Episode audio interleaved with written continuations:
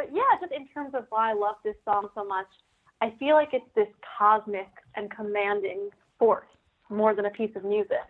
Like, and Kate herself has described it as a visual song, and in Under the Ivy, Graeme Thomson kind of talks about it that way too. He says that song hands away from the water, travels up to the sky, flying again somewhere Bush gazes down on the scene and contemplates our planet, underscoring our insignificance in the face of the universe. And through it all, the terrible power of nature, storms gathering, the wind whipping, the sea a murder of calm. So yeah, I just really love that cosmic element. I feel like the album introduction episode we talked about the force of nature on this album and how it is so integral to the work. And this is really where it hits its height because I mean it's called Hello Earth. So it's really serving the planet and saying hello and greeting it and observing it from afar because at this point the narrator is hovering between life and the narrative that I played is hovering between life and death. Mm. So at this point it's like that being a kind of like being outside your own body and seeing everything pass by and this omnipotence. So that's what's so cool about this song. There is this omnipotent feeling to it of just being in awe of the universe and all of that. Like I get out of my car and look up at the sky, you know, and just seeing how beautiful it is. For me, I think it stands out from the rest of the the ninth wave as being um, perhaps the most cinematic of all. There, there's so much cinematography stuff going on, um, some visual, so much imagery that goes on throughout the whole ninth wave. But for this one, it's so easy to see the story and and I love the shifts in it, which where and I'll talk a little bit the about the chord progressions, but the way she changes keys oddly and has a male choir come in all of a sudden. I just love the um, the different all these different things about the song. It's so unique in the Kate Bush catalog um, in the way that she's painting this picture.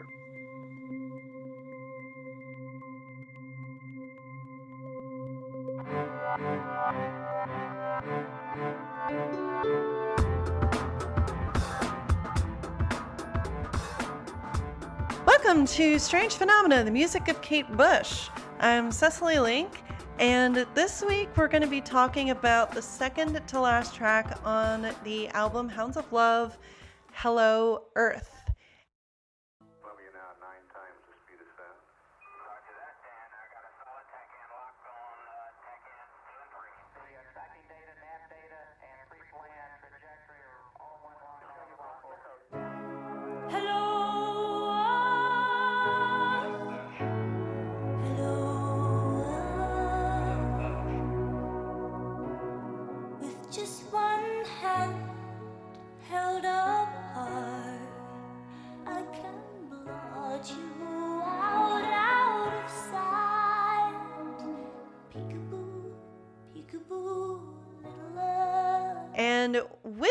Talk about the song this week is somebody who has been on the show a lot before. She is. Yes, hi, I'm Zoe. Um, I've been on the show before. I was last on the Hounds of Love album intro episode, and I'm really excited to talk about Hello Earth. My that and Cloud Busting are my favorite songs on this album, and both are also my top five favorite Kate Bush songs. So it's a pleasure to get to explore it. Indeed. Hello, Cecily. Hello, Cecily. This is Paul Tate from Atlanta, Georgia. Indeed, and we've had you on for a couple of the other episodes from this season, of course. Yes, I'm a big Hounds of Love fan. So, Hello Earth, what is your um kind of what's your well first of all what's kind of your history with this song like why is this one of your standout Kate, favorite kate bush songs I wish I knew. That's the thing with a lot of the music in general. I even my like most favorite ones. I don't have a, a clear memory of knowing that oh I love this is the one I loved it. I just know that for example, basically how I first listened to all her music was chronologically sitting in the bed in the apartment I was living at the time, just sitting in bed listening to each album. And I remember like loving the dreaming, all that. But I don't even remember specific songs hitting me a certain way. It's all this weird blur. So with Hello Earth, I don't really know how this became one of my favorite songs or what it really hit me, but I know it wasn't immediate. I know that when I first listened to it, I did really like the um, Gregorian chanting chorus. Mm-hmm. Um, that really struck me. But besides, but I also didn't, and for a long time, this wasn't one of my favorite Cooper songs. Also because of that, because I really felt like the outro of the chorus was much too long because it's a few minutes, and I just felt like okay, like we get it. I'll like fast forward. We don't need all of this. But I guess it just I don't know when it hit me, but I just what I really love about this song is the grandeur. It's so epic and sweeping and also cathartic, both in the way she sings it and the music, in every way. I feel like in terms of this its place in the album, it's the climax of the album, especially when you're building up from Jig of Life. It's like all this tension, tension, tension, and then why did I go home? Release. And then the Mhm. chanting, you actually kind of need that in a way to breathe, um, to allude to another Kate Bush song. But and then you have this catharsis and the morning fog following it is kind of, is the calm down. Because you have like every it's like this wave, speaking of waves, it's like this wave that's cresting, right? And Hello Earth is kind of the top of that. Jig of Life and building up to Hello Earth, you get the top of this wave, then it crashes down. So I really love that about it. I just it's so dramatic. It's so I love anything melodramatic, as anyone Mhm. who's listened to any of the episodes I've been. Um, so, so because yeah, all the, what kind of ties what I love in her music in terms of the songs I tend to like most, except for "Endless Sky of Honey," which is one of my favorite pieces of music, which I love because it's so chill and so relaxing, um, and really calms me. But I really love the dr- dramatic times in music, something like Hammer Horror, something like like this, you know, where it feels to me as though it's almost a number straight out of a musical theater piece in terms of you can just see the spotlight on her coming down and her having the solo where she's just belting it and it Mhm. has so much tension and yeah it just is kind of like a nice little sample For me, I think it stands out from the rest of the the ninth wave as being um, perhaps the most cinematic of all. There, there's so much cinematography stuff going on, um, some visual, so much imagery that goes on throughout the whole ninth wave. But for this one, it's so easy to see the story, and and I love the shifts in it, which were and I'll talk a little bit about the chord progressions, but the way she changes keys oddly and has a male choir come in all of a sudden. I just love the um, the different all these different things about the song. It's so unique in the Kate Bush catalog um, in the way that she's painting this picture. And uh, it was the idea of turning the whole thing upside down and looking at it from completely above. You know, I, I that image of if you were lying in water at night and you were looking up at the sky all the time. I wonder if you wouldn't get the sense of as the stars were reflected in the water, you know, a sense of like you could be looking up at water that's reflecting the stars from the sky that you're in.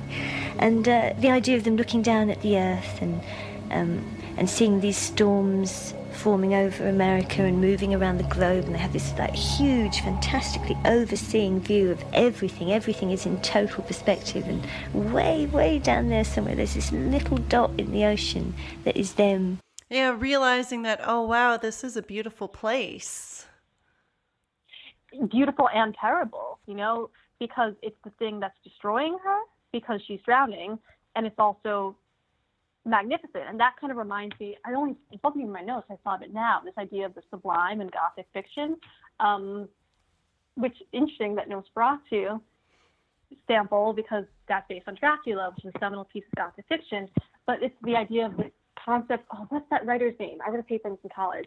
Edward something. But he wrote he's like like a 1800s philosopher but he wrote about the sublime and how it's this concept it's about terror and beauty at the same time kind of Hmm. like looking at a giant wave how it's oh gosh i have not thought about this in many years so i'm not remembering correctly but this idea of the sublime is about when something is so beautiful is terrifying or so magnificent is terrifying or vice versa like if you think about the word awesome for example aside from the kind of modern connotations of surfer dudes this idea that something is so full of awe that it overtakes you So I think that's kind of what's going on in this song is that the things that are beautiful and terrible are intermingling. You know, the things that can nourish us can also destroy us. You know, there's something like the big sky where she's looking at the sky. Well, here the big sky, she's looking at the sky. But the big sky is so playful and joyful, and here it kind it's overpowering. Mm. Oh my god, I'd not even thought of that. Yeah, because in here she's like, I get out of my car, look up the sky, and oh, I don't have the lyrics up. But I'll look at, I'll look them up. Oh, and I get out of my car, step into the night, and look up at the sky, and there's something bright traveling fast. Look at it go, look at it go. so there is that same sense of wonder as in the big sky, just the way the music sounds. I mean, this is I get out of my car, bam, Mhm. piano, up at the sky. So it's just so much more forceful that even though it's about the sense of wonder and it is incredibly magical, it's a darker magic. Mm-hmm. Yeah, or she's also like talking about storms, you know, watching storms start to form over America. Can't do anything, just watch them swing with the wind out to sea. hmm I think that's Right. beautiful. It's oh my it- god. Yeah, like that lyric just pointed out, can't do anything. It's about humans' helplessness in the face of nature. Mm-hmm. And then the next part with all you sailors, get out of the waves, get out of the water, all you all lifesavers. hmm Like she wants to try and get these like help these people get them away, but she's just floated she's just floating above the earth. She can't. She's just watching. Yeah, but she she's helpless. But it's weird because she's both helpless and this all powerful, omnipotent figure. Because I mean, in the beginning, she's hello earth with just one hand held up high to blot you out of sight. So she's kind of the way I picture it she's kind of you have the narrator floating in the water, the narrator's consciousness is outside of her body, kind of hovering in outer space almost, where in the sense that she can put her hand in front of her eyes and blot Earth out of sight. And then later in the song, there's the oh, my favorite part to sing along to. I was there at the birth, out of the cloudburst, ahead of the tempest, almost like she's God creating. I mean, we know Kate is God, but like almost like she's God creating the Earth from the beginning.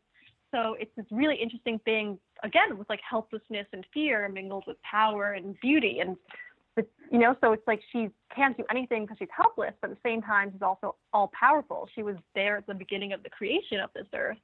And then I don't really get the ending of why did I go? Why did I go? I'm like, go where? I don't, but up the hill. I don't know. But, you know, Up that building. but yeah, but yeah. So you were talking about some of the lyrics. For me, yeah. So let's we can talk about the lyrics and then more about like the song itself. 'cause Sure, For me, yeah. it's just, like it's more about the like the music and the composition and just as I said that whole sweepingness that I really love. I mean, the thing I'm I said love a lot, but I do really love this song. The thing I admire, I'll change it up about this song is just like so when you ask like, what's your, what's my story with this song in terms of my, my personal attachment to this song is that i listen to it when i feel that similar sensation of being in nature and kind of in awe of that. So every summer since i was four i'm really fortunate my family's been able to rent a house um, that's by the beach and you have to take a train to a ferry to get there. It's really remote. And so my story with this song is that I have this ritual where I always listen to this song on the ferry because I'm sitting on the top of the boat and it just with the sea and this vastness and I this part of me is compelled. I don't know when this ritual started a few years ago, but now my ritual is always listening to Hello Earth on that boat ride. And if I like if I'm running out of time and I only have time to listen to like one song, it's gonna be Hello Earth on that boat ride. And also I like to listen to it when I'm on the beach and just looking up at the sky and feeling for some when I kind of sometimes a few times throughout the day and I'll be on the beach, I'll go and take a walk along the water and I just always don't know how it Earth. It just conjures up that elemental force of nature better than any song I know. When I, my ritual is on the boat ride, it, my three songs I always listen to are um, Yoga by Bjork and this and How Big, How Blue, How Beautiful by Florence and the Mm. Machine because all three of those songs for me just have this air of vastness and grandeur, grandeur, whatever. Um, but yeah, it's, it's funny also because I'm not a fan of Kate Bush covers, but I've always wanted Florence Welch to cover this song. I feel like she Mm. has the right voice for it in terms of the sweepingness and like just bellowing. I I really want to hear her cover this song. Yeah. Yeah, I think Kate, this song is just it's a stunner, and I think um, you know it's one of the longest tracks on the album, that's for sure. And I think the storytelling is some of the clearest that's on the album, and maybe that's why I was drawn to it because it is it's a pretty pretty simple. You know, there's the water is growing, it's getting stronger and stronger, and and she going under, y'all. So I uh, I love it. I think it's great. It is. It's a beautiful, beautiful song. It's very cool to listen to it at night. Mm. Like if And you're driving or something like that. Like if you're driving, like if I'm driving home and see where I live in, in Virginia, uh, we've got Norfolk close by, and that's home to, I think they said it's one of the, I think the largest natural harbor in the world, or maybe the United States, I can't quite remember. But we have a lot of bridges and tunnels, and so um, you're almost always near water. You're always near a river or uh, one of the tributaries of the river, and listening to this driving in my car and going over one of the bridge tunnels or something, going over the river is a really cool experience. For me, it was, I think, listening to this in Ireland. I've had the, the great um, privilege to have been on the coast of Ireland. And when you, when your, your feet are in the water and you're listening to this and you hear those, the guitar and the bouzouki and all the pipes, it's like, wow. I mean, this is what Kate grew up with. This is, this is what inspired her and just to, to take it all in with my feet in the water and think about what you know what it was like for her to write this piece. Pretty cool Mhm. stuff. Very Right. much. Roger that, Dan. I got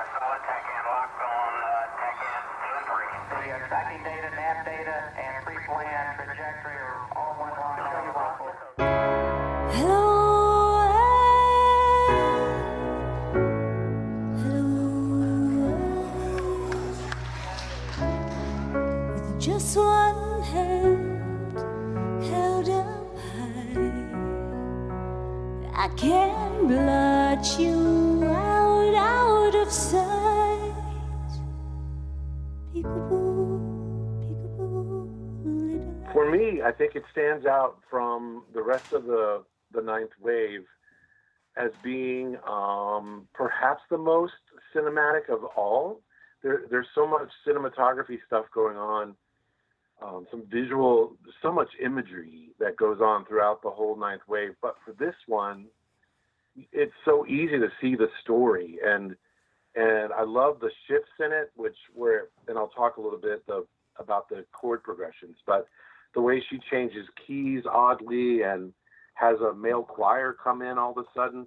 I just love the um, the different all these different things about the song. It's so unique in the Kate Bush catalog um, in the way that she's painting this picture.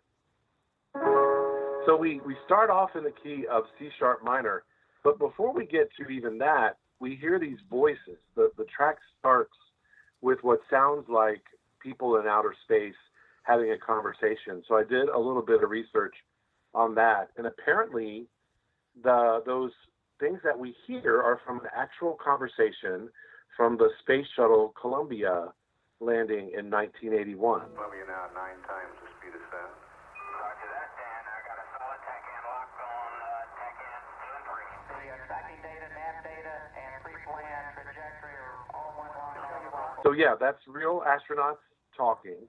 So we hear that bit, and then all of a sudden the piano comes in with the C sharp minor chord, and the progression is a very cool and simple one, where she goes from C sharp minor to G sharp minor, but in first posi- first inversion. So it's over B. Hello. Then she moves to F sharp minor over A, and then back to B. Hello. So that becomes sort of the uh, the overall basic chord progression that wraps the verse. Back to C sharp minor, G sharp minor, and C sharp. With just one hand held up high, I can blot you out, out of sight. Peekaboo, peekaboo, little love. and she stays pretty much within the C sharp minor tonality throughout the beautiful first couple of verses. Hello,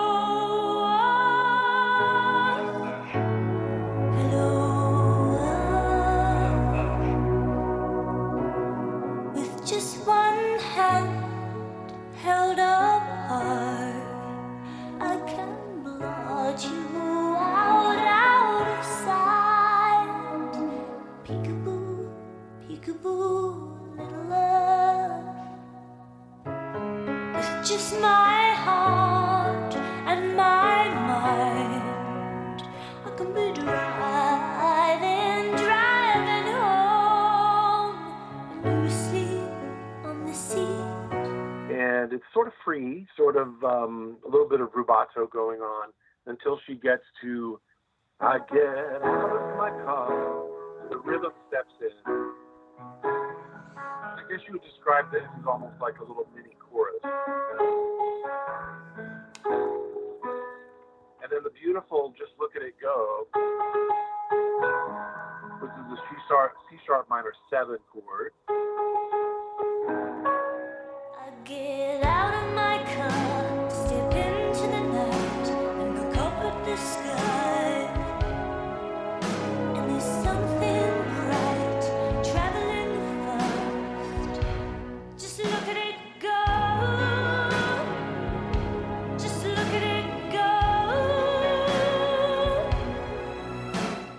we can talk about the lyrics or favorite parts of the song.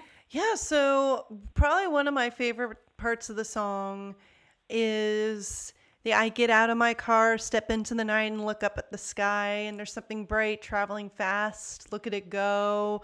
Just, I love the way the drums come in on that part. hmm That she, you're kind of like, it's a kind of quiet, it's not too many instruments behind her, and then suddenly you're just, I get out of car, da da da da da, just like the drums start coming in. I love that part. I love that But I like how you just sang it. You can't do it non-dramatically. No, I have to open can't. That's right. right. That's what I love about this song is that it just it, you have to hurl into it. I get out of my car, step into the night, and look up at the sky.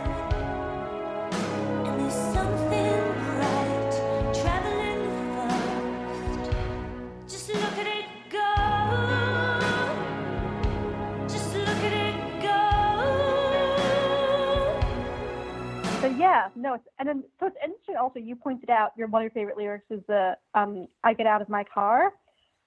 That is like the one place that it falters for me a little bit because this song is so otherworldly oh, and the combination of mhm. light and dark and all these forces that when she says where is it um yeah when she says i get out of my car it feels too grounded in the, in the everyday for a song so cosmic it just seems too like grounded in the mundane like i can picture seeing her in her car like you don't like whereas the rest of the visuals is her literally hovering above the earth in outer space able to blot it out you know Mhm. but at the same time, because she also is a driving, driving home.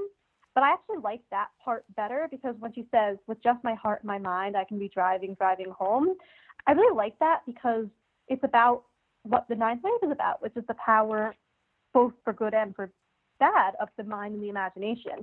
That with just the force of her thinking and her feelings, she can get herself home. She can get bring herself because well, again, with like waking the witch and dream of sleep. Everyone's saying you must wake up, don't fall asleep, don't drift into sleep, because if she does, that's what she's going to die.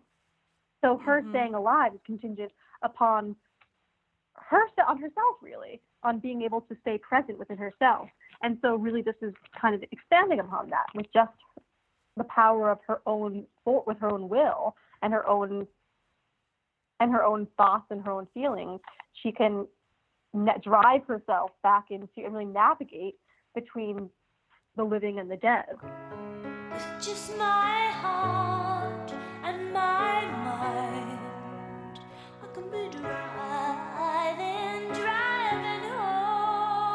And yet, I always saw that line, like those lines about her driving, driving home, is where she is she is hovering above the earth, and she's imagining what it could be like to be down there, and actually watching watching the the this the quote unquote something bright, which happens to be maybe her passing over through the hmm. atmosphere and dying. Yeah, that's that's how That's I've always very seen meta. that. I know. Ooh, interesting. that's very meta. Where she's like, because that's very jig of life almost. Where there's two Kates. One is kind of singing to herself from the future, and the one on the ground is watching. You know, Mhm. it's interesting. Hello Earth was a very difficult track to write as well because it was uh, it was in some ways it was too big for me, you know, and I ended up with uh, this song that had two huge great holes in the choruses where the drums stopped and everything stopped and people would say to me, "What's going to happen in these choruses?"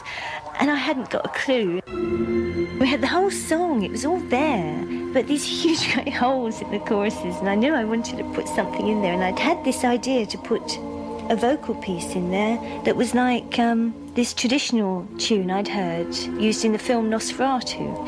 And um, really, everything I came up with, rubbish, really, compared to what this piece was saying. So we did some research to find out if it was possible to use it, and it was, so that's what we did.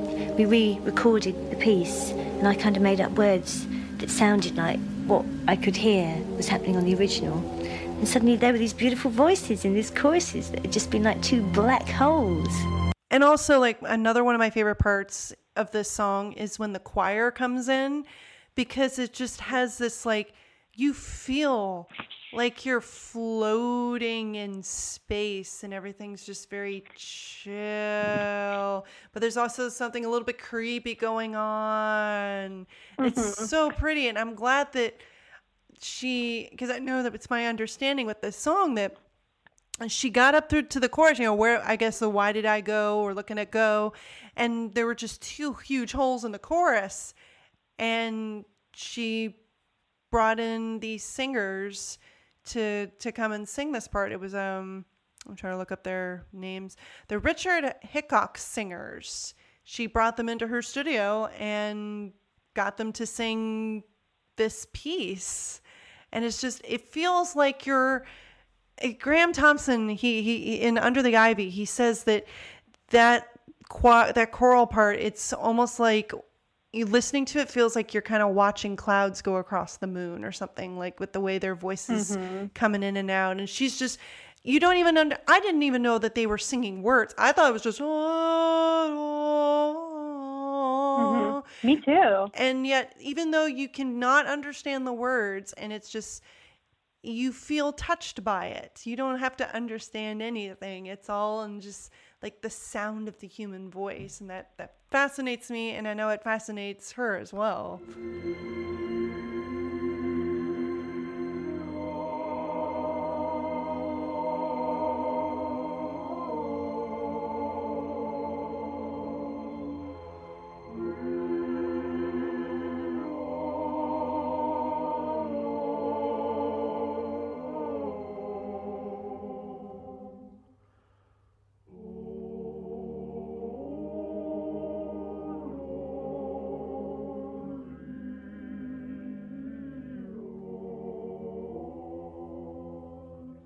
Yeah, I really like what you were saying about. that's something I wanted to bring up. What you were saying about how the song sounds like what it's trying to evoke, in terms of with the part with the chorus doesn't sound like you're just kind of floating. What I really liked is throughout this, yes, how the actual way it sounds evokes, or sorry, uh, conjures up what the song itself and the words are trying to evoke. It's kind of that vastness, the splendor, and being kind of helpless in the face of it and small in the face of it too. And then all of a sudden we switch. Something different happens. mm-hmm. And what Kate what Kate has talked about on in videos and interviews is that she sort of wrote that much of the song and then had to stop and she was like, Well, I know I want something different here. Not sure what I want, figure it out later. So then she went and she recorded her next verse about watching the storms start to form over America. And I'll come back to that in a minute. But anyway, what she ended up doing was putting in this male chorale in the holes of her song that she wrote. and um, it's in a totally different tonality. In fact, when I first heard it, uh, it was very jarring. I thought, "Oh no, is something wrong with my cassette tape, or am I hearing something funny?" Um, because she shifts to the tonality of F, which has nothing to do with C sharp minor. hmm It's very different. And this, uh, the choir sings in sort of a mixolydian mode. It's got that lowered seventh, like we heard last week on um, Watching You Without Me. It's got F chords and F7. It's always over this pedal tone of F by the low bass voice. And then we drop a step to E flat. It comes back to F. And then there's no transition back to C sharp minor, which is an interesting thing. So the we sort of breathe and the strings go, and all of a sudden we're back to the Hello Earth. Really unique, very uniquely put together. Um, let's talk a little bit about the music that is within the F major section, because that is something that Kate herself did not compose. hmm Uh, apparently, she saw uh, a remake of Nosferatu and heard this beautiful Gregorian folk song that I think is called Sincaro, if I'm pronouncing that right. Um, and so it was arranged by Richard Berkeley and sung by the Richard Hickox Singers, is what the, the liner notes tell us. And they use what I believe are nonsense syllables. Is, is that what you have heard too? Because it's not, I, I don't know if she's trying to avoid a copyright issue or or what, but the, the words the choir sings are, are very unintelligible. So I always always wondered because it does sound like wordless vocals to me. Um, Right. But yeah, it, it is based on a uh, Georgian folk song Zankara, which means by the spring. And uh, it, it is a Georgian folk song. And there is actually uh, a translation of the lyrics, but it's hard to tell if they're singing the actual words from that song. Hmm. Because I almost wonder if maybe she just used the melody because it does it doesn't sound like words at all. No, and I think I think you're onto something. It probably has little to do with what the text of the actual folk song is. She probably just liked that haunting feeling that it had in the movie. Um, and I think the vocal arrangement itself is is very unique. It's got that that drony low F out of bass voice, and it just uh, it, it is very scary to listen to.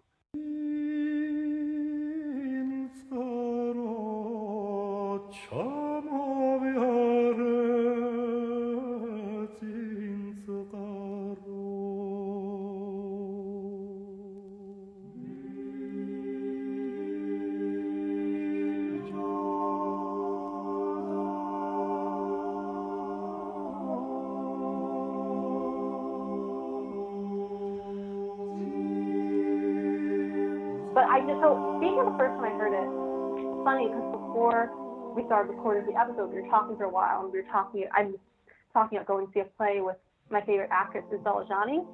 I know when I first heard it with the chanting, I loved it, and I was also very annoyed because I was like, I know this. I've heard this before. I can't pin it down.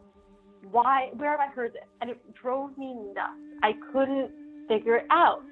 And then I realized that it was from Nosferatu, which is the um, I want to say 1979. I should look it up. I'm lazy. Um, Nosferatu the Vampire, which is directed by Werner Herzog, starring Isabelle Adjani, as an actress.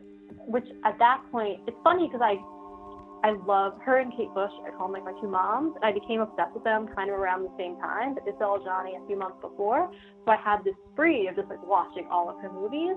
So I'd watched that, and um, and then a few months later, hearing this, I was like, wait, I know that music. It's coming from somewhere. So then Mm. learning that she sampled that piece of music from Nosferatu, it was like, oh, that's where I've heard it.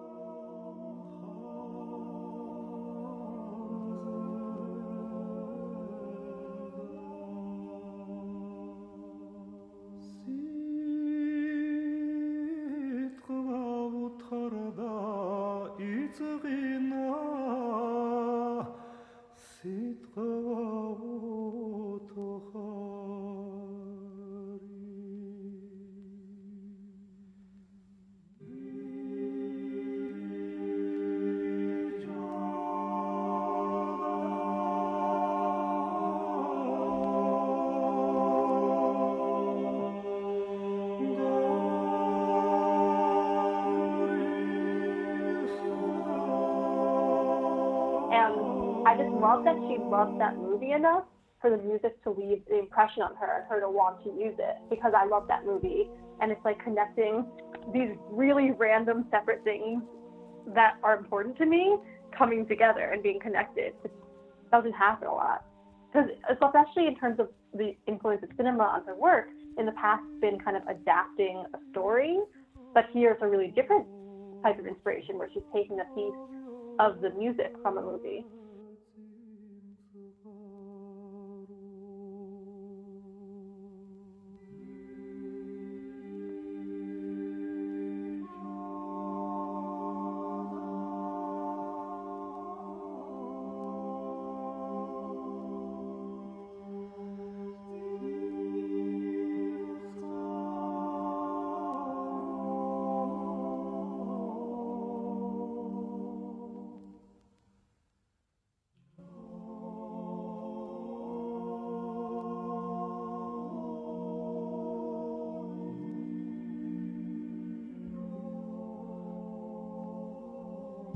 Yeah, and actually, the um, you you talking about the the choral piece that it was actually taken from a Georgian folk song, which I thought was really cool. Um, Yeah. the Georgian uh, the Georgian folk song is called uh, Zin Zinskaro, which means by the spring. Yeah, And- so it's not like from Nosferatu, but it, she probably heard it in there. Mhm. It's not like, I mean, even though Patty's into world music and everything, it makes sense that she probably would have seen it in Nosferatu. Yeah, actually, it says Kate heard uh, heard it first performed by the vocal ensemble Gordela on the soundtrack of Werner Herzog's 1979 film Nosferatu the Vampire. The lyric translates, I thought this was really pretty. The lyric translates as I was passing by the spring. There I met a beautiful woman with a jug on her shoulder. I spoke a word to her and she left offended. I was passing by the spring. Mm. Yeah, and see, just to me, I don't even hear that choral part as words. I just hear it as sounds. I just hear it as almost like uh, like mouth music in a way, you know? Mhm. Same.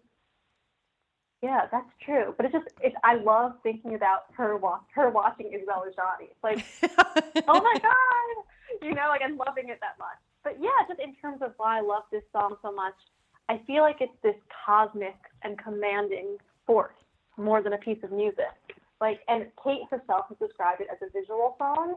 And in Under the Ivy, Graeme Thomson kind of talks about it that way too. He says that the song hands away from the water and travels up to the sky, flying again somewhere Bush gazes down on the scene and contemplates our planet, underscoring our insignificance in the face of the universe. And through it all, the terrible power of nature, storms gathering, the wind whipping, the sea a murderer of calm. So yeah, I just really love that cosmic element. I feel like the album introduction episode we talked about the force of nature on this album and how it is so integral to the work. And this is really where it hits its height because I mean it's called Hello Earth. So it's really serving the planet and saying hello and greeting it and observing it from afar because at this point the narrator is hovering between life and the narrator is an slave is hovering between life and death. So at mm. this point it's like that thing of kind of like being outside your own body and seeing everything pass by and this omnipotence. So that's what's so cool about this song. There is this omnipotent feeling to it of just being in awe of the universe and all of that. Like the, I get out of my car and look up at the sky, you know, and just seeing how beautiful it is. And she chose to use this chunk of choir twice. So she does. She goes on and does the verse about watching storms, and does the bridge section, um, which I'll talk about shortly. something Dan because he's like Roger that Dan, and so why? Because presumably the characters in the story, the woman at sea, I presume is English. Hmm Then why is she floating out at sea in America? I mean, why is she floating out at sea and having American guys over the walkie-talkie? And also, like, there's a lot of watching storms start to form over America. So it's one of her rare. Both of these are some of her rare shout-outs to our our motherland, but also like, huh, the t- rare time you give us a mention, it's about how we're having a storm. You really hate us, don't you?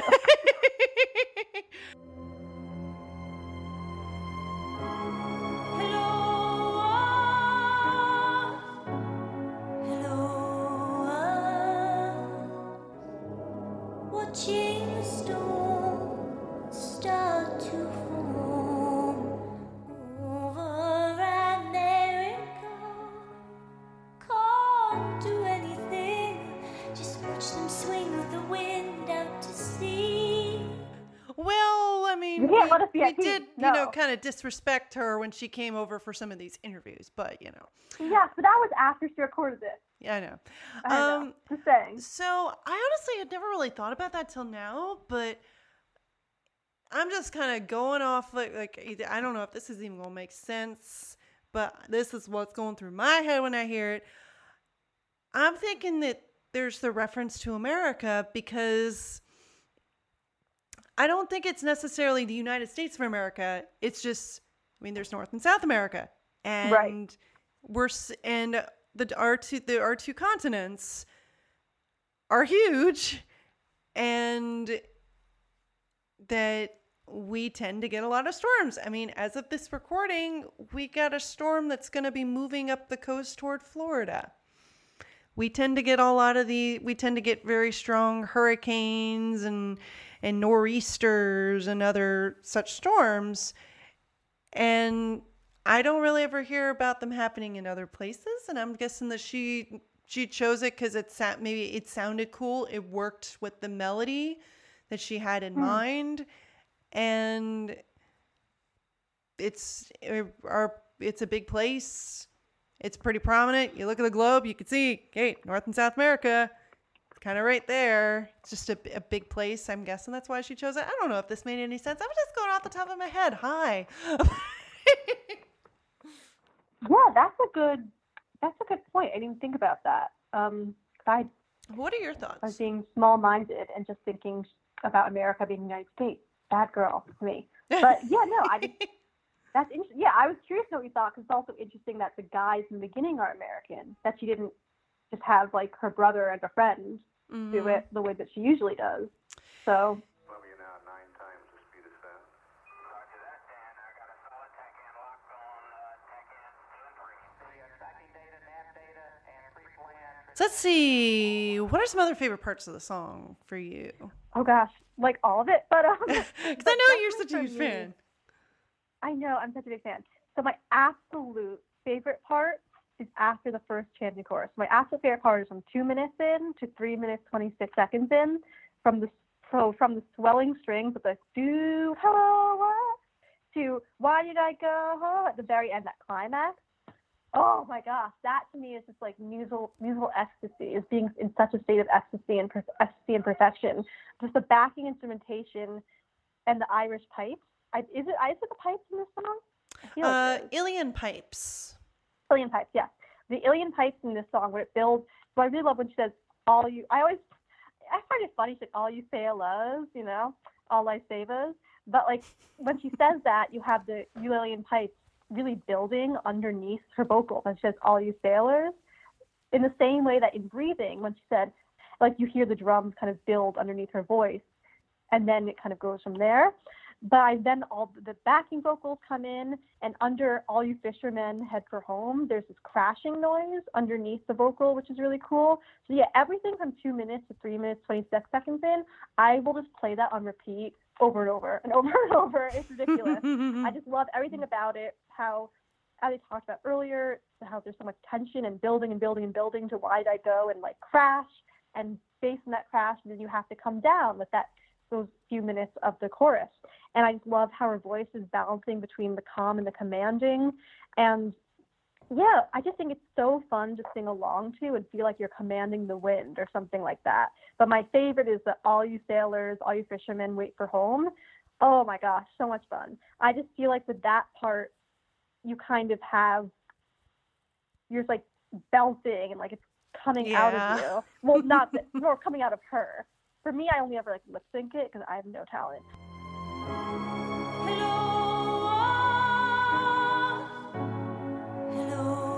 uh,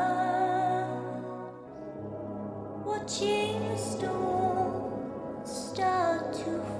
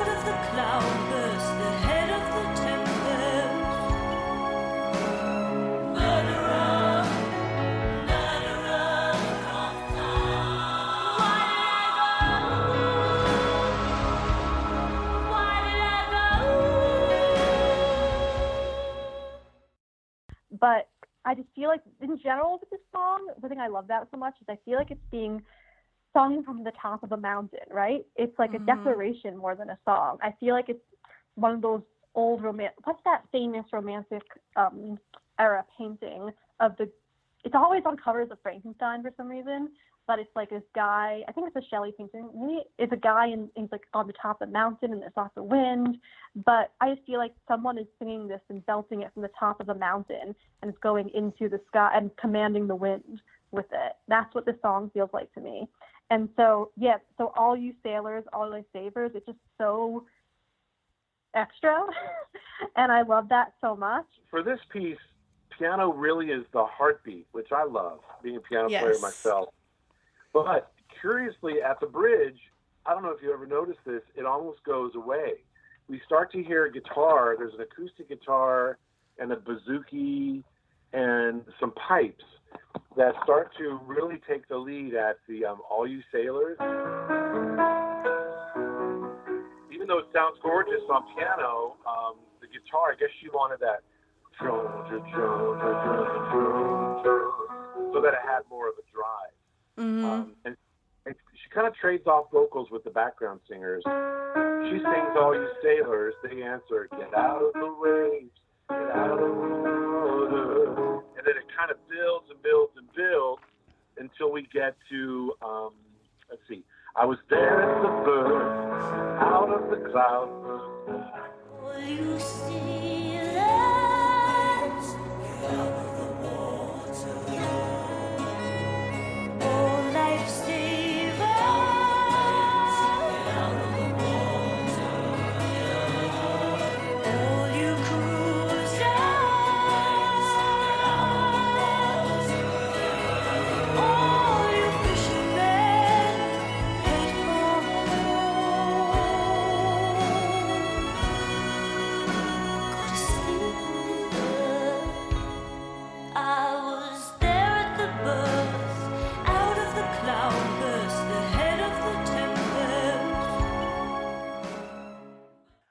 also love the um the the part that you liked too. The go to um I was there at the birth out of the cloudburst, the head of the tempest. I just I think that that I mean it's got this it's her basically her second chorus because it's got the same melody as I get out of my car, but she's not repeating the chorus. If that makes any sense. I mean because I just love digging into especially like the structure of her songs because they're just they're not as like elastic and everything as somebody like like Tori or something, but they aren't like strictly like verse chorus verse chorus. She's gonna switch things up a little bit. Mm-hmm. And then my favorite, I can't say my favorite. I love it all. And then I was there at the birth. I love how she alternates a lot with her voice in terms of syllables and how she will emphasize things differently. So, for example, on um, I was there, a lot of emphasis on there at the birth, then emphasis on out of the cloud versus the head of the tempest. Like a lot of weird emphasis there you wouldn't expect. Mhm. Um, but yeah, I feel like when you're, I always whenever I'm listening to this, I feel the urge to point. Like I was there at the birth and point, out of the cloud birth, point something else, and the head of the tempest and point something else, and then murderer, murderer of com. You feel like you want to point at something in a really accusatory way. I oh, it's just, it's just all this energy bundling up and all this catharsis. You're just, it feels like something's pouring out of you. Like it's like especially thinking like yeah, like in terms of Waking the Witch, that's a song that's kind of about being accused of something and being found guilty of something. And here it's like you're the one who's in power, or she's the one who's in power. It's not the subject of another force. It's I was there at the, I was the big I was there at the birth. I'm omnipotent force, and you're the murderer, the murderer of calm.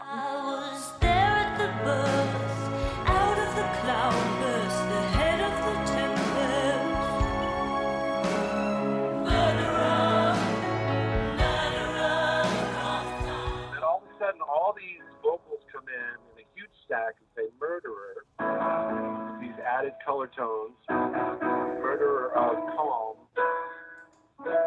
We get to hear Kate again using her upper register there. That's probably my favorite moment of the song. Um, it's just so powerful because the strings swell, and then you hear the guitar, and then stacks of vocals saying "murderer of calm." I just get chills.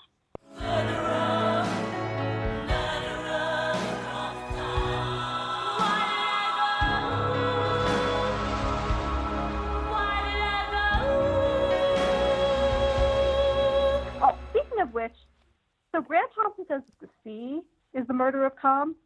I don't what what do you interpret as being the murder of Calm? So I've been trying to think about that because I'm not entirely sure. Unless it, it's supposed to be referring to the storm.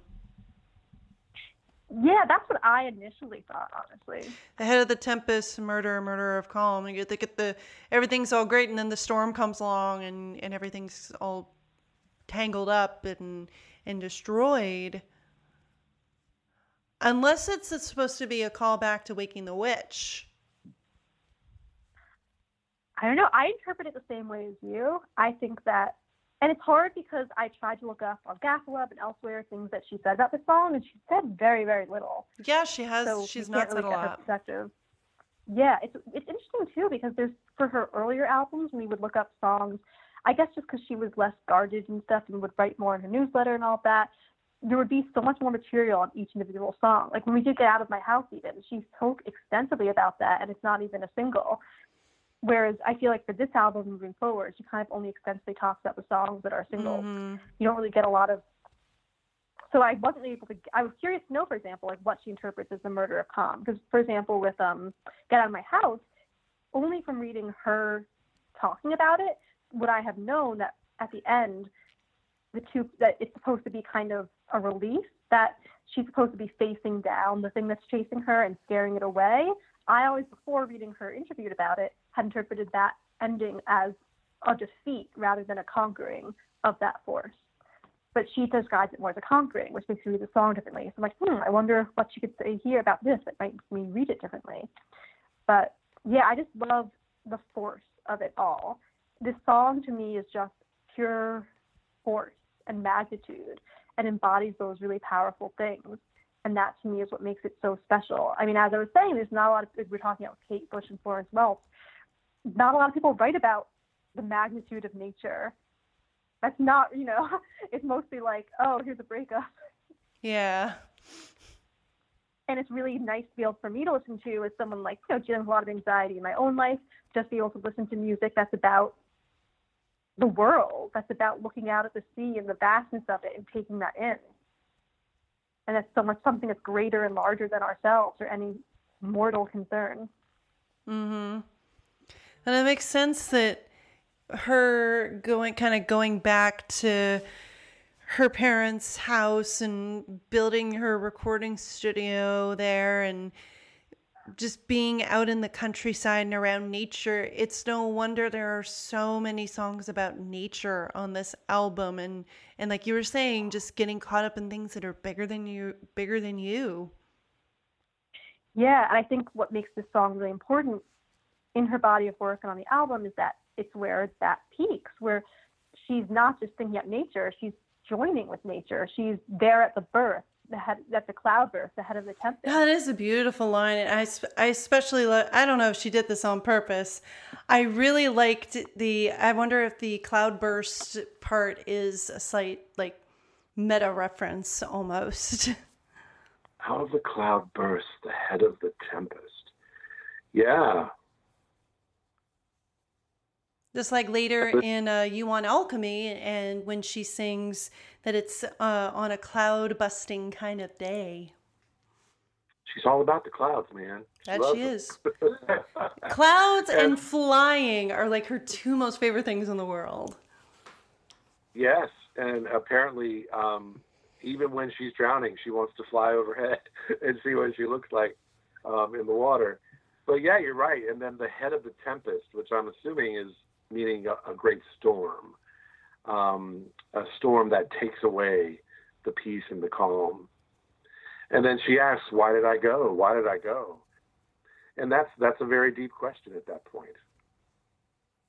And that's the last we hear of her before she supposedly drifts off or dies with that German stuff at the Yeah, what do you think about why did I go? Because I I think of the since we're kind of talking about the end of the song a little bit that I always I think of Why Did I Go as her as the spirit floating above Earth and thinking about kind of what brought her to this point, this shipwreck, and she was out in the storm and and trying to trying to stay awake and not drown and die.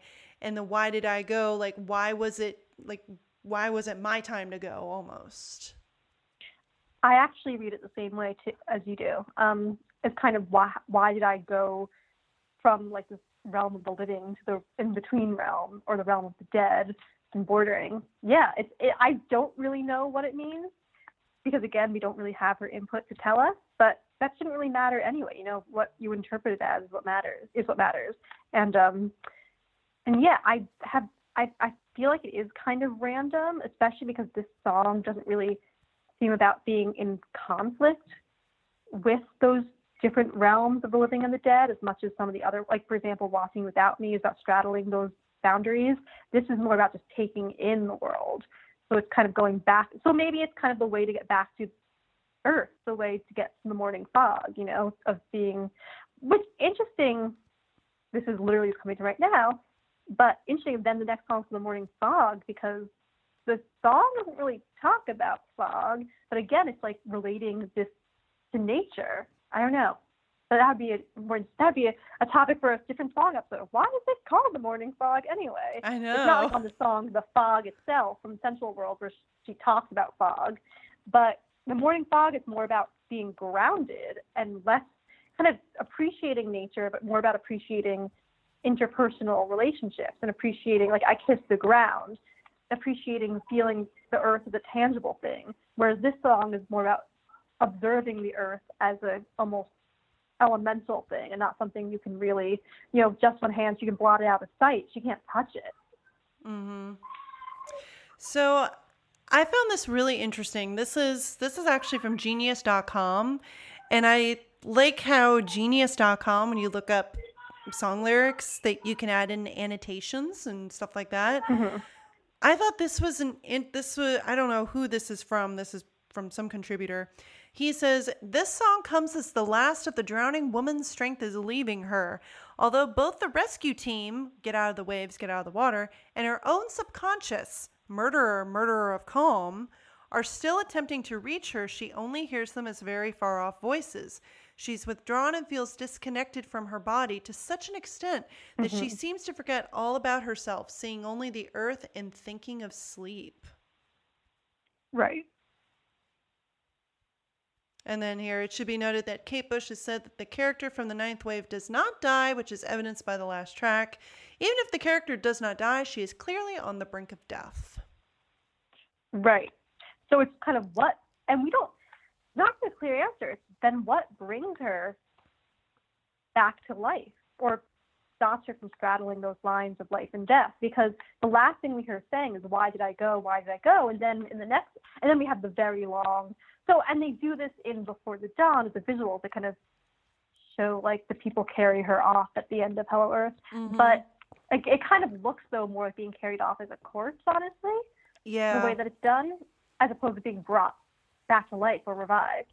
But yeah, because the last thing we hear say is "Why to go? Why to go?" Then the chorus, which is a very eerie chorus and sounds like a death march of sorts, and then suddenly do do do do very upbeat, like Mhm. oh okay, we're back. So we don't really see how she. There's not an in between of how like a song of how she really gets how she's able to make herself fully wake up. And maybe this is the answer, though. Maybe the answer is it's only by being completely removed from her body is she able to then go back into. I, it's, I don't really know how to phrase it, but like it's only by getting to the extreme of being about being completely omnipotent are you able to is, is are you or she's saying or is the narrator able to then kind of re-enter the physical world and really be grateful. You know, I kiss the ground. I tell my mother how much I love her. You can't really be grateful for what you have until you've seen, until you've been able to look at it objectively. And what's more objective than being floating outside the earth, observing it? Mm-hmm.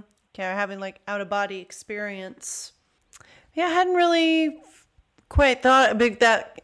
I mean, that's one way to look at the murderer, murderer of calm. I was thinking of that as the storm.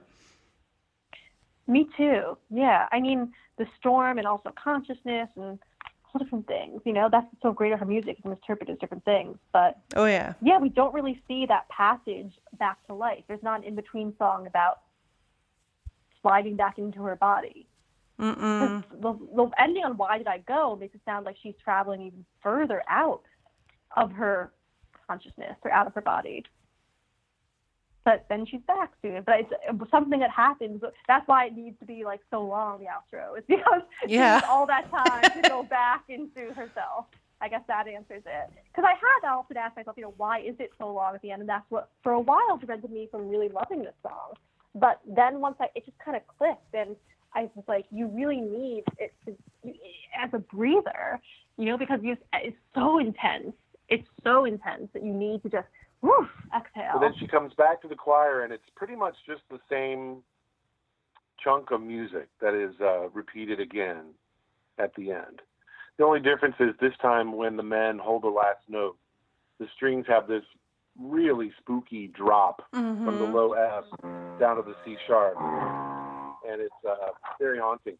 Apparently, she said in an interview that this was meant to have a change of perspective um, to reflect like the singer. The first part is the singer in the water, and then Kate sees this block of of male singing as almost like okay, well now we're up in outer space, and we can look down and see the person in the water. Um, that's what I think she was going for. She implies that in an interview. So I've always thought of the uh, the transition to the singing as like kind of her spirit, either like her spirit rising up and watching over the earth and hoping Mhm. that she'll come back down and be reborn and then that you know leads into the last track with the morning fog where i enter where i in- which i interpret as that um, she's been rescued and she's coming back home to her family Yeah, some people have written online that they feel like she almost dies in the end of Hello Earth. Um, there's all that speak, uh, whispery stuff at the end where we can't understand what she's saying. Um, in I think it's in it sounds like German or something. Have you Mhm. translated what that is, or do you know have any idea what she's saying at the end, I- other than go to sleep, little Earth? Okay, it's a T. I- I'm not even going to try and pronounce it because I speak French, which is a completely different language family. Um, yeah, at the end, it's a German for deeper, deeper. Somewhere in the depth, there is a light.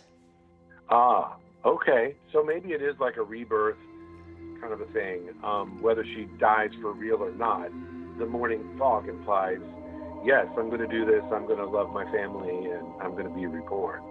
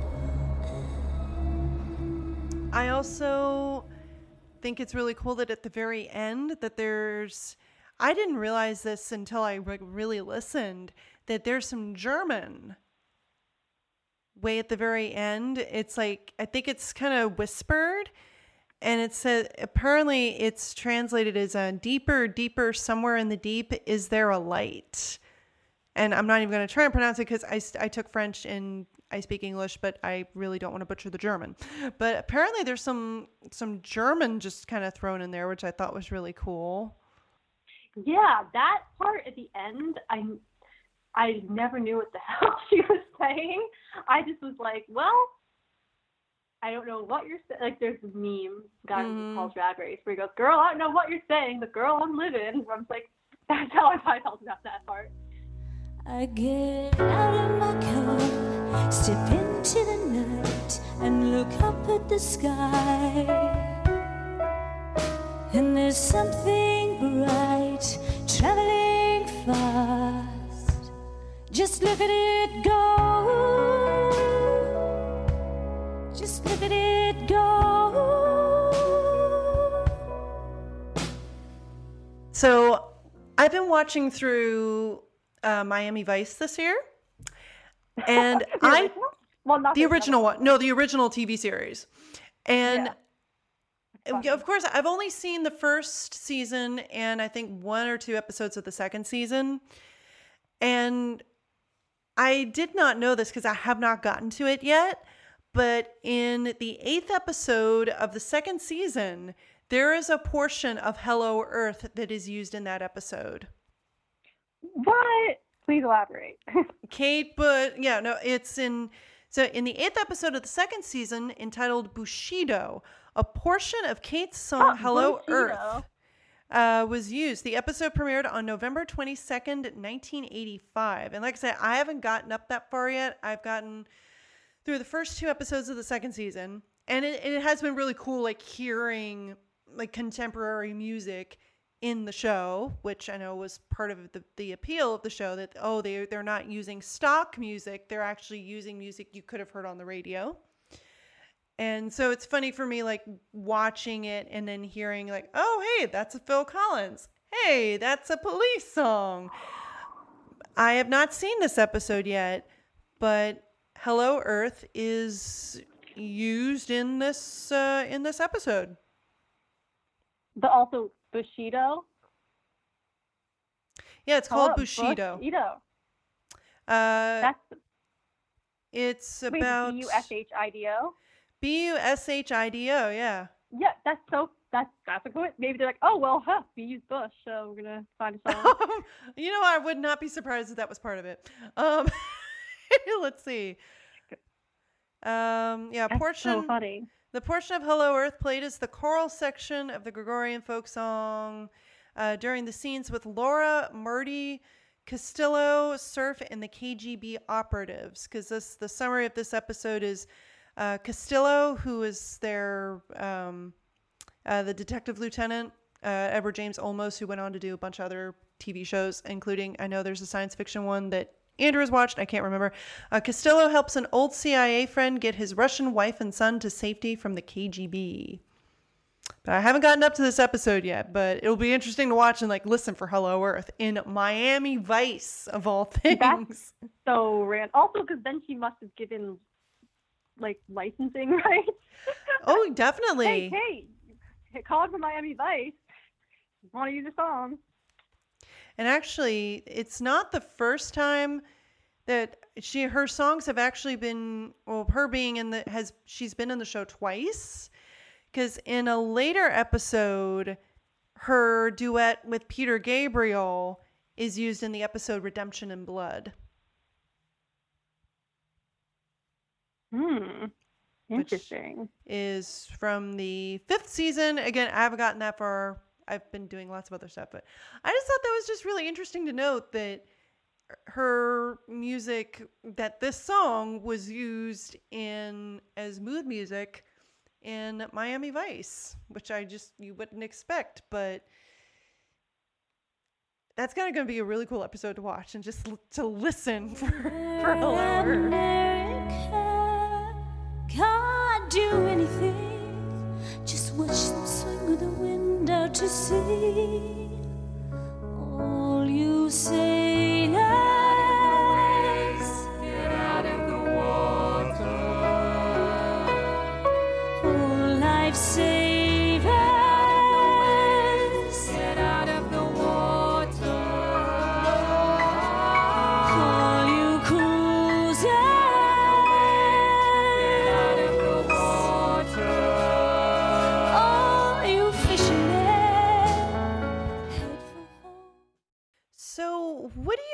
the live version of this song from Before the Dawn? Since we we don't really have visuals beyond just pictures and fan various fan bootlegs, but we do have the audio.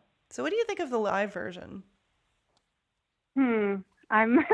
oh man, I'll get hated for this. I really. It makes me very sad. It makes me sad. So I just feel like. I really I like when she does. The um, endless sky of honey, works very well. But as someone who loves this song so deeply, I just hear how different it sounds because I just wish she'd like tried to change the key more or something. I don't. I don't. I like the staging of it in terms of the like crappy bootleg I have because Hee Haw still won't release the DVD. It's five years. Hee Haw, come on. But like, it's yeah. Just when I hear it, I just it's so wrong to me. I'm sorry, Kate, but it really is. Like it's. I'm just like this isn't. It's like ooh yeah. I know. How about you? I like the visuals with it. Like, I'm sorry, the visuals. I'm looking at a picture of this. For this is on a Kate Bush it's really Encyclopedia. cool. It looks like something out of a Mylène Farmer concert. It's so theatrical and really cool. Like that's like the only adjective I Mhm. can think of. I'm looking at especially the like the with the the all that red and and her being carried out and everything. It, it just makes me think of, like I think Mylène Farmer when I see that because Mylène is very theatrical. If anybody's listening, you're like, oh yeah, Mylène Farmer. Well, Mylène Farmer is kind of like a French Madonna, and Mhm. she usually does huge stage shows that are extremely elaborate. She usually has some sort of really dramatic entrance. Like she plays up the drama all the time. And so I look at this picture and I'm thinking like this looks like something from a Mylène Farmer show. As for the audio, I'm gonna be honest. I actually don't really listen to Before the Dawn as an album very much because I feel like I'm only getting half the show. Because Exactly. I feel like I need to see what's going on on the stage, hmm and I feel like I'm only listening to half the show. As her singing, yes, her voice is uh, definitely older. And I'm sorry, Kate, why did you smoke so much? You should not have done that. Your voice is definitely deteriorated a little bit because of that. It's not to say that she can't sing anymore, but I can tell that It's just different. it yeah, like these songs were written for her younger voice. When she gets up Mhm. to the aerial stuff, that's was written with more of her current voice, so it it kind of sits a little bit better, I think. Whereas on this, you can there's a I can hear a little bit of strain and stuff in there, and it- and it's it's definitely different. I don't know. I'm I'm eh, I'm kind of eh on the live version. If I had the visuals with it, I might like it better. We're Meh. the equivalent right now of you know the infamous great gowns, beautiful gowns, Aretha Franklin moment. It's where this she's interviewed. They asked her about all different current pop singers and say Taylor Swift, and she she's just saying there's gonna be all great voice, great music. but Taylor Swift, she goes great gowns, beautiful gowns, and it's kind of this iconic moment of throwing shade because all she can think of is oh I guess the great gowns. But we're kind of doing that with this. But yeah, no, I agree with you. I I feel like it's um it's just a, someone who like the what I love so much about the song is how powerful the sheer vocal force of it is. When you don't have that vocal force, it's not the same thing anymore. Mhm. So yeah, and it's not. I don't. I'm not being ageist. It's not. I don't mind that her voice is, is aged. I mind that it's not as powerful. Um, yeah, that's because, what like, yeah, it is. I, I don't mind that she does some like side, and I feel like she does have some really good vocal moments. I really like Mhm. like Top of the City is really good. I don't listen to like Oh, yeah. Dawn that often, but I don't either. yeah, I just feel like this this it just brings up way too much negative contrasting for me. Um, yeah, yeah, I feel like you should have changed. I mean, you can't really change it because it is what it like. But yeah, and I agree with the visuals. One thing I think is really cool is that so the people who carry her off at the end, because she's supposed to kind of like be climbing the thing, and the people carry her off. There's the giant fish people, and they're wearing these giant fish people masks, and it looks really. I wish I got to see in person the Victoria and Albert Museum in November 2015. That was one of my favorite memories. Um, but what's cool about it is it reminds me always that image of the stuff in like old Egyptian art of people being carried off into like Mhm. the world of the dead. There's Horus, you know, and with like the bird face, even though it's not the same, it's that similar curvature. So it always reminds me of that imagery of the different animal faces carry like the men with animal faces carrying someone off on their hands who's lying down. It's really parallel. that. So I Mhm. like that a lot. Oh, well, I wouldn't be surprised if, like, I wouldn't be surprised if maybe she was, when coming up with the concepts for how, hey, how are we going to visualize this for people on stage? I wouldn't be surprised if that was part of her inspiration because I got the same sort of impression. Yeah. Oh, that's cool. You know, the same thing. Yeah, and another thing that comes up, it's funny because um, she, if you have seen the booklet from Before the Dawn, she, her hatred of Titanic made very clear. She's always like, this can't look like Titanic. but when listening to this song, I do kind of think of Titanic a little because there's that one part where it's like the, I don't know what instrument it is or if it's something Samuel on the Fairlight, but I think it's after like Fishermen Wait for Home, where it's kind of like not a horn blowing, but it's, it's that thing that sounds like Titanic, whatever that is. And I feel like this is a almost a better song for Titanic than My Heart Will Go On in a way. Hmm. But and then the staging of it, where she's climbing the boat, definitely evokes some of that imagery. Even though I know she didn't want it to, because she's like Camp Titanic. But uh, I, I mean that booklet is re- such a gem. You get so many interesting insights into her personality. One of and quirks, one of which is this hatred of Titanic, which you wouldn't have necessarily expected. But Hmm. I have not listened to it a lot.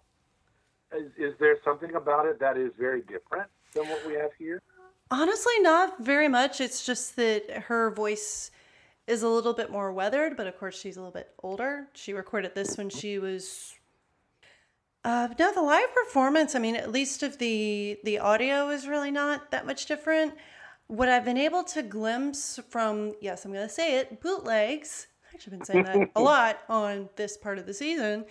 Uh, what I've been able to glimpse of uh, bootlegs of this performance from Before the Dawn, it's very theatrical. Like at the very end, she's like carried out, and the whole scene. Um, you can actually find a picture of it on uh, the KateBushEncyclopedia.com, or sorry, KateBushEncyclopedia.com. There's a, a still image of her doing this song, and the way the stage is set up, it looks a lot like one of my favorite French artists. She's kind of like a French Madonna, and she does very, very theatrical work. And I've mentioned her on the podcast before, Mylène Farmer. Like the whole set looks. I expect Mylène to come out like singing whispery in French or something like that. But it's very like gothic and dark and not just and I say dark not just because of, you know, somebody trying to film this, you know, very covertly. But was Kate lying like like as if she were dead when they carried her out? Uh, when she when they carried her out, she was lying down on something, and so they like they carried her through the audience. But was she moving at all? Or I guess you Nope. can't really tell if it was still. See, I think she is trying to say that it was a near death or, you know, one of those type of experiences. That must have been very powerful to see her do that live. Mm-hmm. I mean, I didn't get to see, I didn't get to see it live, but I've talked with other people, of course, on the show who have, and it's like, oh yeah, she was carried out, and yeah, and all that. I wonder if they had those submarine sounds because it sounds like at the end, once we get to C sharp, and it's just repeated with the German text going on, you hear bubbles and like it's almost like a submarine sound. I think that's another oh, part yeah. of the rep- yeah the representation of her going down. And then of course the beautiful guitar and the brightness that follows with um, Morning Fog is cool contrast. Mm-hmm.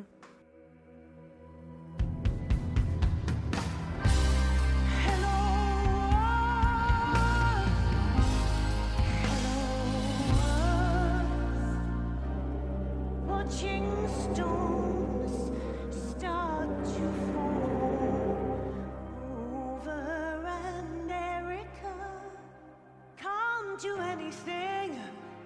Just watch them swing with the wind out to sea.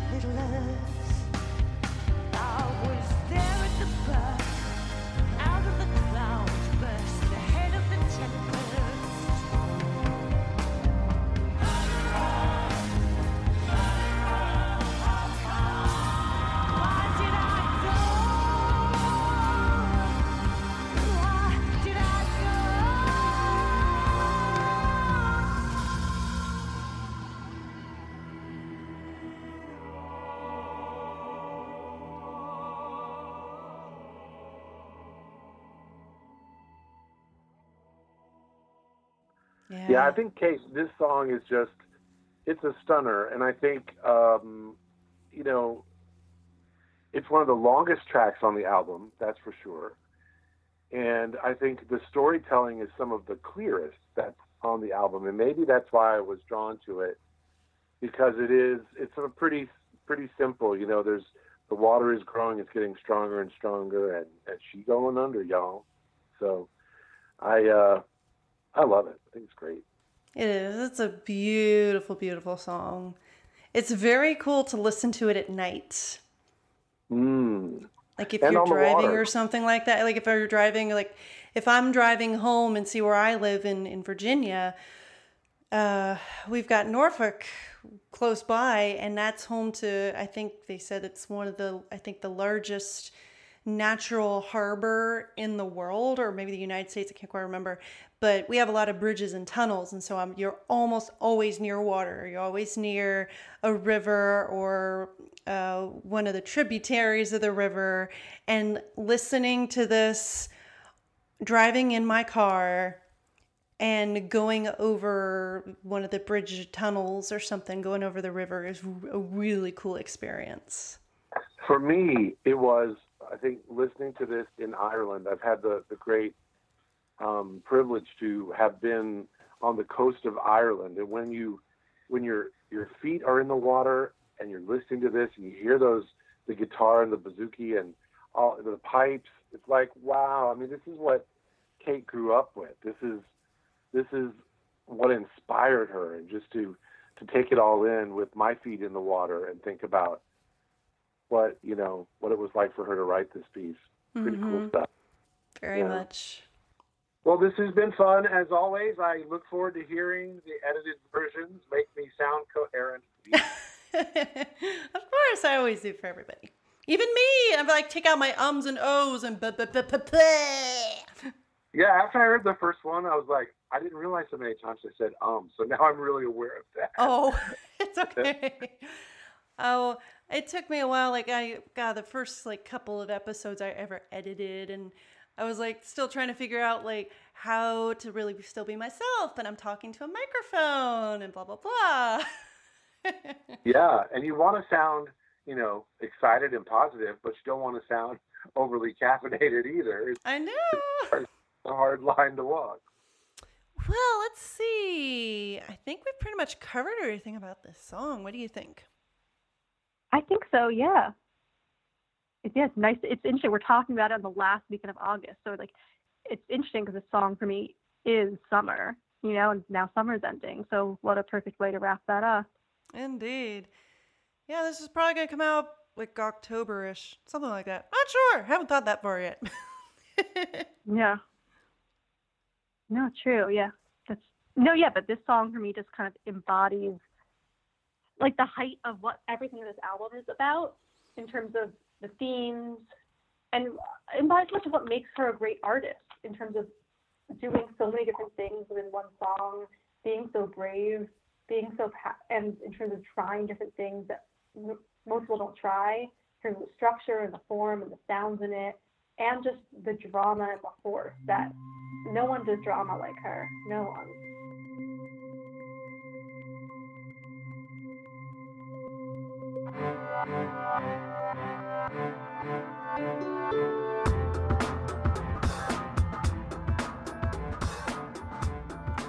Thank you all so much for listening to this week's episode of Strange Phenomena, the music of Kate Bush.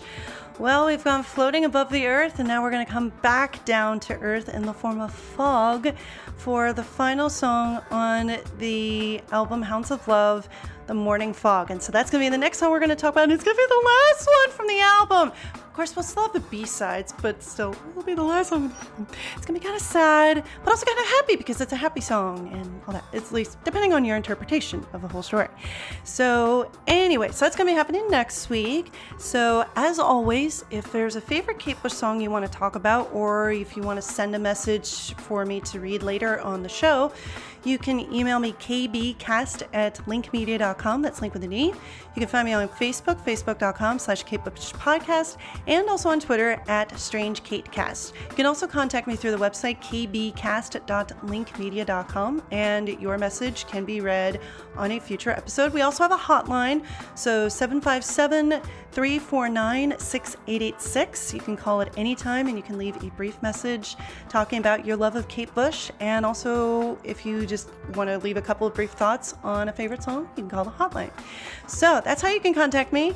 Join us next time. We're going to be wrapping up Hounds of Love, the album, before we go into a short break for the B sides. So join us next week for a discussion of the morning fog. See everybody then.